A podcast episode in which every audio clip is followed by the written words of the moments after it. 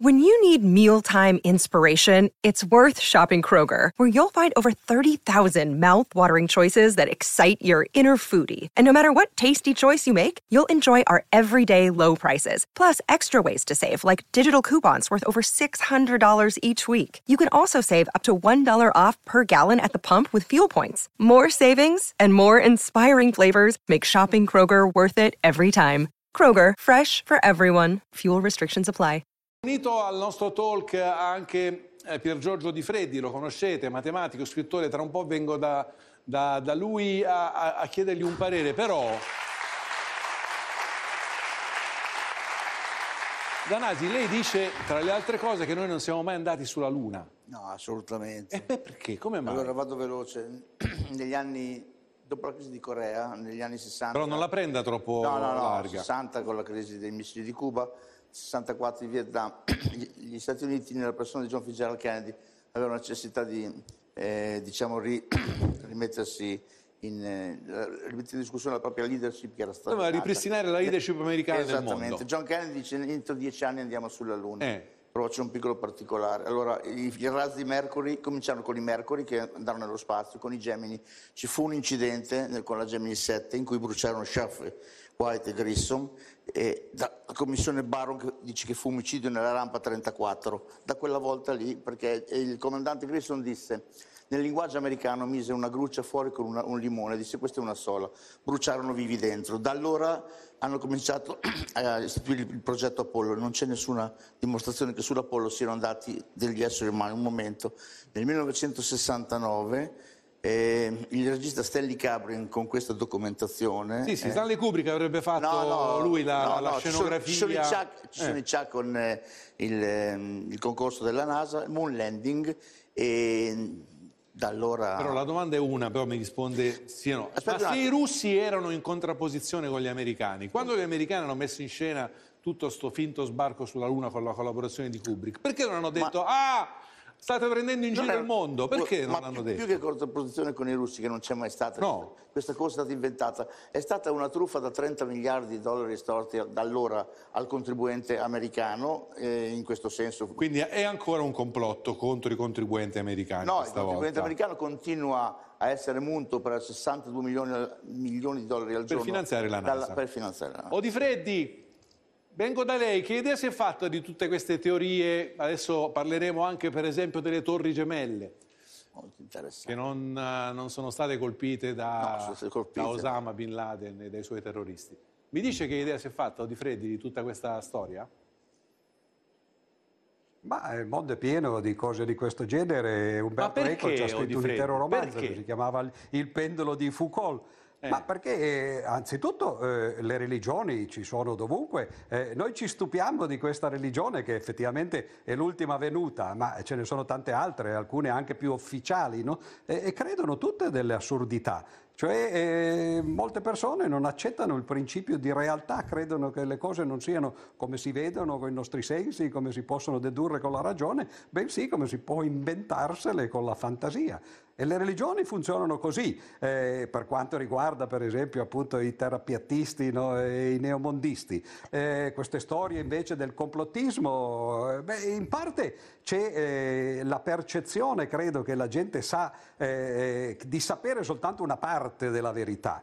Eh, E questo lo sappiamo. Wikileaks, per esempio, ci ha fatto vedere no? Eh, che molte cose eh, che, che esistono poi eh, sono tenute nascoste. E, e nel momento in cui uno sa che qualcuno ci mente, poi si può inventare quello che vuole. E certo. Eh, il problema è questo: che lo scetticismo non è inconfutabile. Già gli antichi scettici facevano così. Solo che il rischio dello scetticismo è di non credere più a nulla no? e si diventa un po', diciamo così, fuori di testa, secondo me. Mi mandi il, il secondo contributo di Redronni?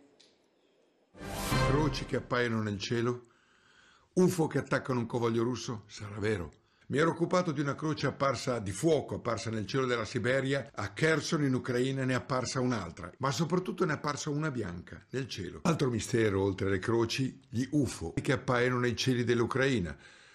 Sono visti dalla gente, ma soprattutto ci si comincia a rendere conto che stanno proteggendo, stanno impedendo una guerra. Addirittura pare che un UFO abbia distrutto un convoglio russo. UFO a Kiev. E a proposito di Ucraina, Fast World News ha pubblicato un video di un UFO attaccato dalla contraerei che non gli fa niente, non lo scalfisce. Non solo non la batte, ma proprio non gli fa nulla. No, ma gli UFO non esistono. Beh, Juncker quando era presidente dell'Unione Europea, ha dichiarato il 28 giugno del 2016 che i sovrani di altri pianeti sono preoccupati dell'Europa, sovrani di altri pianeti.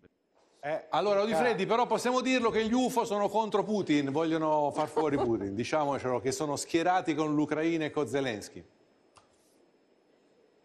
Cosa vuole che le dica? Ma eh, posso dire una cosa che eh, c'entra Sì. eh, fino ad un certo punto, ma c'è stato un grande matematico che tutti conoscono, si chiama John Nash, che è il protagonista del film Come no? Beautiful Mind. no? Come no? Eh, quello era veramente un grande matematico, ha preso il premio Nobel per l'economia, eccetera. Però c'è stato un momento della sua vita in cui effettivamente eh, era schizofrenico, no? Il- la sua tragedia. E nella quella. parte finale della sua vita, sì. l'imperatore dell'Antartide, eccetera. no?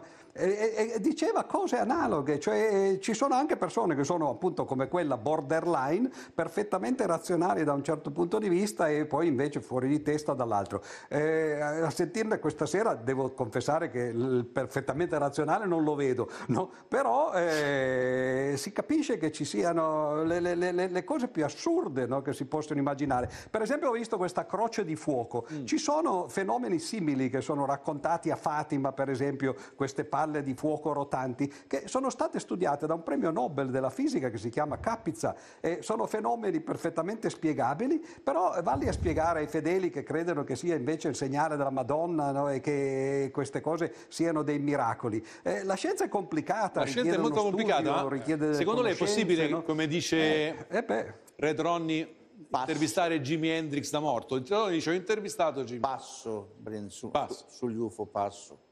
Perché? Nel senso che non ho con sugli UFO passo. Meno male. Io voglio una chiosa a tutto quello che abbiamo detto finora sui complottismi da Odifreddi, dal matematico Odifreddi. Che idea si è fatto di tutti questi discorsi che abbiamo fatto noi stasera?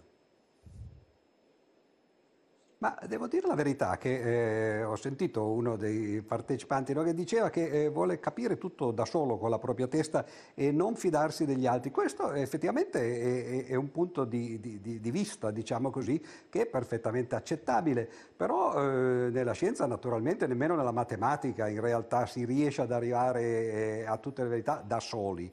Cioè bisogna per forza ad un certo punto affidarsi a qualcun altro, no? Cioè, fe- eh, certo, il teorema di Pitagora uno lo può immaginare dentro la propria testa, capisce la dimostrazione ed è finita lì, ma ci sono teoremi, per esempio il famoso teorema di Fermat, eh, per il quale la maggior parte dei matematici deve semplicemente affidarsi a coloro che l'hanno dimostrato perché eh, non si può essere esperti di tutto Eh, certo. e quando si, si arriva poi alla scienza addirittura, eh beh, bisogna fidarsi che- di, di quelli che dicono che hanno fatto gli esperimenti, che hanno A un costruito certo i punto sì, macchinari, bisogna eccetera. fermarsi. Altrimenti si finisce di essere un po' paranoici, no? Cioè, bisogna Se ci fidiamo se religione, però, Dobbiamo e in qualche modo metterci nelle mani di qualcun altro.